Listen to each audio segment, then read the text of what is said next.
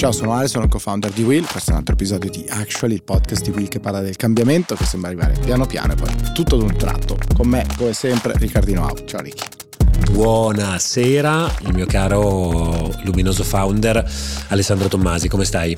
Poco luminoso, devo dire la verità, poco luminoso. Bisogna parlare del proprio mental health, eh, quindi periodo complesso, devo dire la verità, però va bene, si tiene, si tiene duro. Mai struck, come, come, dicono. Eh, ma è la solidarietà dei grandi leader, è la solitudine, scusami, dei grandi, dei grandi leader, la solidarietà è quella è la, che... È l'assenza di solidarietà, però non importa, non importa.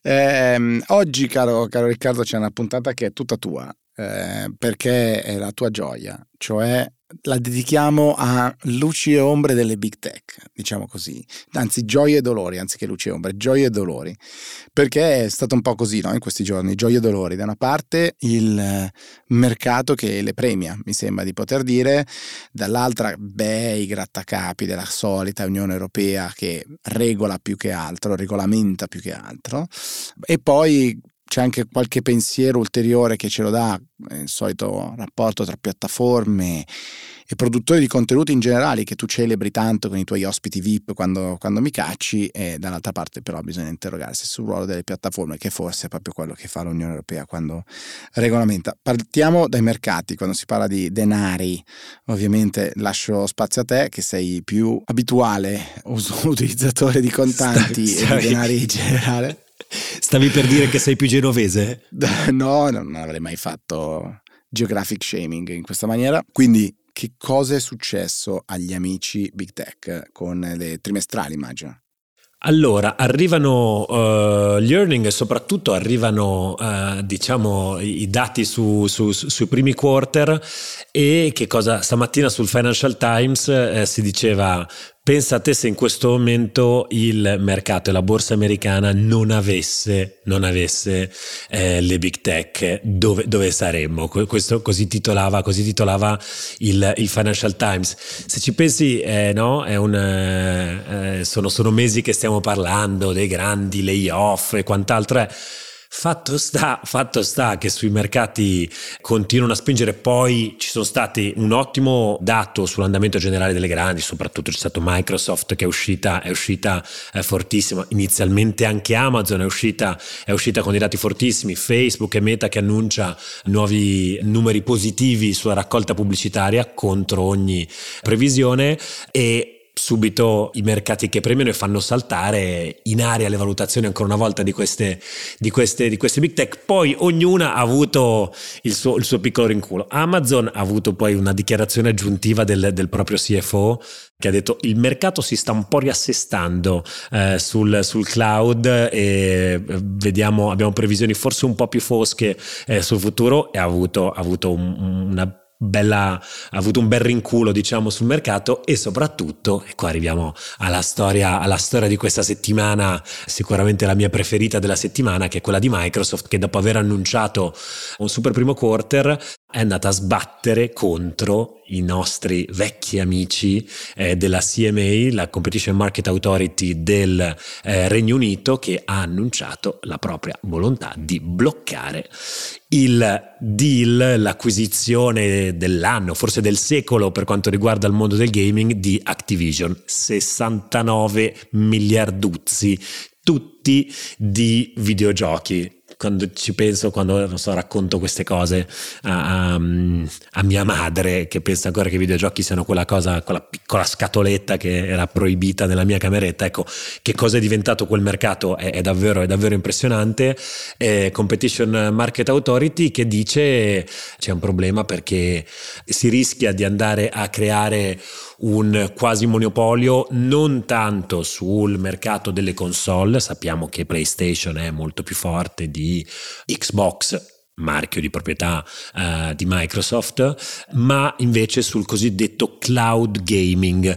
Uh, tu sai che ormai i videogiochi sempre più sono anche slegati direttamente dall'hardware ed ecco che uh, Microsoft oggi già uh, fortissima in, in, questo mercato grazie ai servizi di Azure e Xbox Cloud, attraverso l'acquisizione di Activision rischierebbe di andare a coprire, dicono loro, per quanto riguarda uh, il, il, mercato di riferimento, quasi il 60-70% uh, del, del mercato e, e così annuncia, annuncia, il blocco. Come rispondono i nostri amici, eh, di cui un tempo era proprietario eh, il caro Bill Gates, a cui mandiamo un saluto, dicono occhio a non scherzare col fuoco perché ci state facendo saltare l'acquisizione del secolo. Se voi vi comportate così, eh, noi ritiriamo investimenti dal vostro paese. Hanno detto che eh, la Gran Bretagna, UK, non è un paese per fare business, che è un'accusa che eh, rivolta, rivolta, a Londra eh, scotta, scotta parecchio,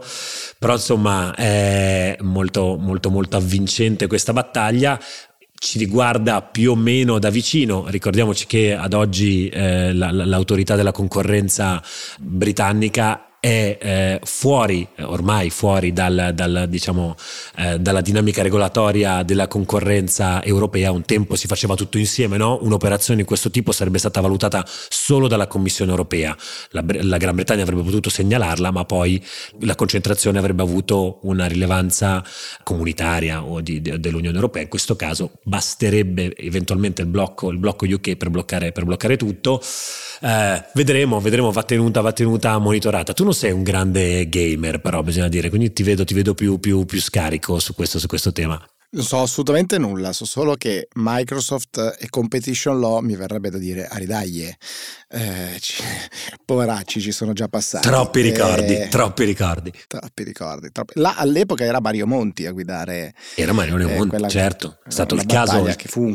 il caso che ha definito eh, l'antitrust eh, europeo e non solo. Quello era stato chiunque abbia mai approcciato il, e qua mi hai dato un assist subito perdonami, ma ti rirubo la parola, eh, quello di Microsoft è il caso più studiato di sempre eh, nel, nel, nel, mondo antitrust dopo quello delle, delle eh, banane, banane Chiquita degli anni, degli anni 70-80, eh, perché eh, Microsoft ai tempi quasi monopolista dei, diciamo, de, del mercato dei sistemi operativi per computer, che cosa, che cosa aveva fatto? Imponeva le proprie app, diciamo, in qualche modo e non permetteva agli altri di accedere ai suoi sistemi operativi. Nello specifico in quel caso era, era un player, era un player di video, qui veniva negato l'accesso e sotto la commissione di Mario Monti venne enunciato il concetto della cosiddetta essential facility, cioè si dice tu quando diventi così grande, diventi un prodotto mercato, sei un essential facility, sei un ponte, sei una via obbligata da cui tutti devono passare e in quanto tale non ti puoi comportare più come gli altri, perché diventi quasi una tassa più che un prodotto e a quel punto quindi devi permettere agli altri di poter entrare sul tuo mercato. Questa era stata l'Essential Facility Doctrine enucleata da, da Mario Monti ai tempi, ma ribadisco qua troppi ricordi da che se no mi viene giù la, la, la, la lacrimuccia. Questo è il motivo per cui quando ci siamo conosciuti al bar Giamaica, che intendo mh, mm, sottolineare, posto che hai deciso tu, perché io non sono mai andato no? spontaneamente, eh, mi hai detto esattamente queste cose con la, la, stessa passione, quindi felice che dopo tre anni sei ancora così carico. Eh, questo è solo un pezzo della settimana delle big tech perché eh, i tuoi amici della Commissione europea che hai citato invece tante volte già in questa tua introduzione ehm, hanno annunciato direi surprise surprise, mm, molto poco surprise, la lista dei soggetti che sono uh, very large online platform, no? come sono definite?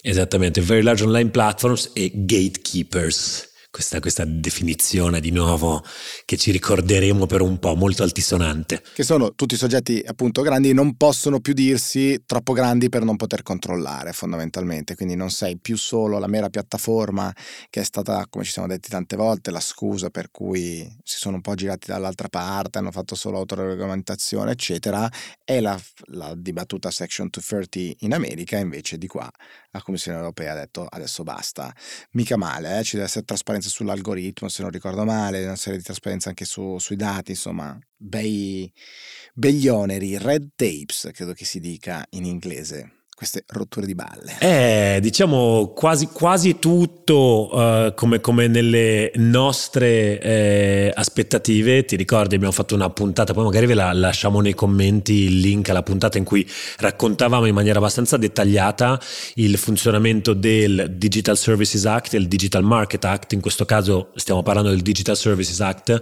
due provvedimenti destinati eh, a, a, rivoluzionare sicuramente il mondo di internet per come, per come lo conosciamo, la classica, eh, il classico provvedimento che il nostro Riccardino Bassetto definirebbe folle, è folle la trasformazione a cui stiamo andando incontro, mi viene da dire con l'ingresso tra l'altro delle AI, forse oggi quei colossi lì fanno un po' meno paura, non lo so, sarà interessantissimo vedere, vedere come cambierà perché naturalmente il, mo- il, mondo degli algoritmi è destinato a cambiare eh, con, con, l'ingresso dell'intelligenza artificiale. Eh, Politico ha fatto questo titolo meraviglioso in questa settimana eh, recitava eh, a hammam for GAFAM, quindi un bagno turco, la temperatura sale tanto per GAFAM, GAFAM sarebbero Google, Apple, Facebook, Amazon e Microsoft sigla che non funziona più da quando Facebook è diventata, è diventata, è diventata meta, eh, naturalmente tutte dentro alla lista dei 19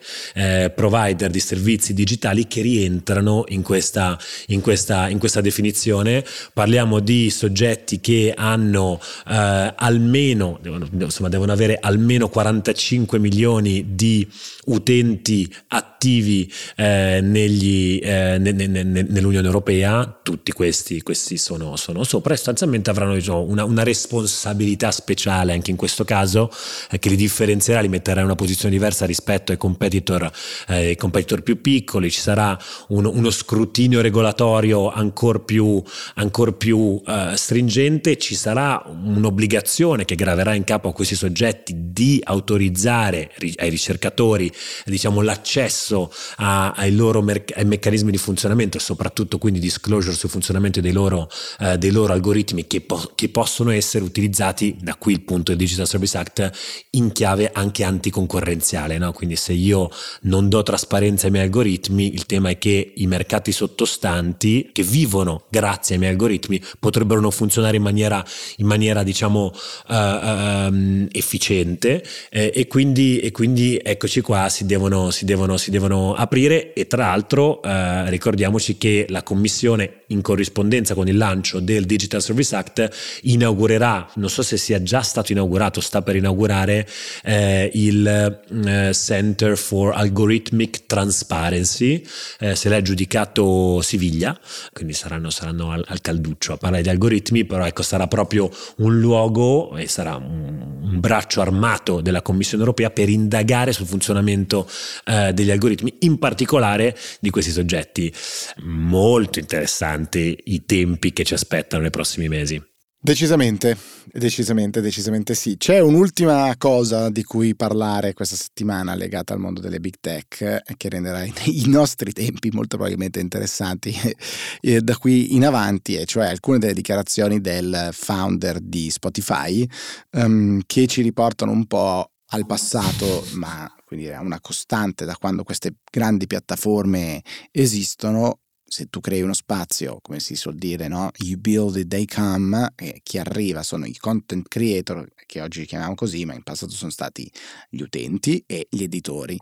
Eh, Spotify musica, tanta musica ovviamente, poi eh, podcast, tanti podcast, adesso anche audiolibri in, in alcune countries, ehm, in alcuni paesi, per non essere tacciato di troppi inglesismi, il, i podcast per diverso tempo, insomma, seppure la vita è stata abbastanza breve fino, fino ad oggi dei podcast, Spotify ha giustamente avuto un ruolo nella Mm, diciamo, supporto alla eh, crescita del, eh, dell'ecosistema dei, dei, podcast e tra l'altro è stata anche eh, sicuramente una strategia quella di investire nella creazione di contenuti. Ora mi sembra che Spotify dica è stato bello ma probabilmente eh, non lo facciamo più, bello ma non ci vivrei. Eh, e questo sicuramente cambia le cose ma ehm, ne parleremo ehm, diffusamente in, nel, nel futuro da una parte ci riporta al passato perché è il rapporto mai sanato fra editori e piattaforme, dall'altra ha un enorme carattere di novità perché è diverso il rapporto che ci sono fra le piattaforme e gli editori e i creatori in questo caso, ma se posso dirti, a me dà solo una cosa da pensare, cioè quanto oggi queste aziende abbiano ancora la comunicazione con lo stampino, credo che sia l'ultima cosa che rimane del momento in cui le big tech, il tech, le start-up erano una una cricca, diciamo così, no? un gruppetto separato, diverso dagli altri. Quindi si scambiavano i professionisti, eh, facevano copia e incolla dei modi di dire gli uni degli altri e funzionava. Oggi, se leggi la comunicazione di Spotify, parla come parlava Facebook qualche anno fa, però non siete la stessa cosa, non sono la stessa cosa. E quindi attenzione perché replicare gli schemi comunicativi in un mondo completamente diverso, specie quando tu non sei più un'eccezione, non siete più il gruppetto di quelli fighi col cappuccio, ma siete delle grandissime, grandi, grandissime, mega enormi, giganti aziende, beh, rischia come dire di essere scoperto troppo presto, molto più, molto più velocemente che il re è nudo eh, in un certo senso. Quindi rapporto mh, mm, che, che, cambia legittimamente, scelte di, di ognuno, molto molto interessante vedere come evolverà il rapporto fra creator e piattaforme. Mi, mi, assolutamente mi piace la linea. Ho fatto comunica- un'oggianata, ho fatto l'oggianata comunicativa. Così. Oggianata, oggianata, esattamente. Se, se, sembravi anche un po' uno, non so, un, um, un, calciatore a fino partita che è stato sostituito al Mise, cioè rispettiamo la scelta del mister e insomma eh, io sono Vabbè, qui per, che, per vedere. Che c'entra? Noi era, per oggi erano importanti tre punti. Poi Esattamente. La testa è già mercoledì e abbiamo una sfida importante. Al ritorno così per, in chiusura per far quadrare il cerchio, dicevi Spotify non è, non, è, non è, una Facebook, tra le altre cose, anche per questa ragione, e questo bisogna vedere se andrà avanti ancora così, se continuerà a crescere con questi numeri, eh, Spotify infatti non è rientrata, per esempio, nella definizione di eh, gatekeeper del, del, DSA, del Digital Service Act. Eh, Spotify, assieme ad altre piattaforme, una peraltro, chissà i tuoi ragazzi magari avranno fatto il loro lavoro, i ragazzacci di Airbnb pure loro sono fuori, Telegram è fuori, Pornhub eh, è fuori e Spotify è rimasto fuori. Interessante anche qua davvero capire, capire cosa succederà a questo mercato di podcast che noi guardiamo con così tanta attenzione perché ci operiamo, ci operiamo dentro, è la fine della golden age, chi lo sa, io non credo in realtà, secondo me è invece essendo che il prodotto sta, sta crescendo in qualità e numero, troveremo sicuramente anche altri altri modi poi, no? Si troverà, tutta l'industria troverà altri modi per, um, per, per monetizzare. Eh, sicuramente vanno i nostri migliori auguri all'amico Daniel Eck, eh, buona fortuna anche senza questi investimenti milionari nei podcast e buona fortuna anche a tutti gli altri podcaster che eventualmente un giorno dovranno essere eh, toccati da questa, da questa scelta della piattaforma che rispettiamo. Ciao Dani, un abbraccio dopo queste quasi minacce velate no, di Don, Don Riccardo. Buon, buon, lavoro. Va bene, un abbraccio, un abbraccio agli amici Spotify e ma soprattutto a content creator e agli user generated content. Ciao a tutti. Ciao a tutti.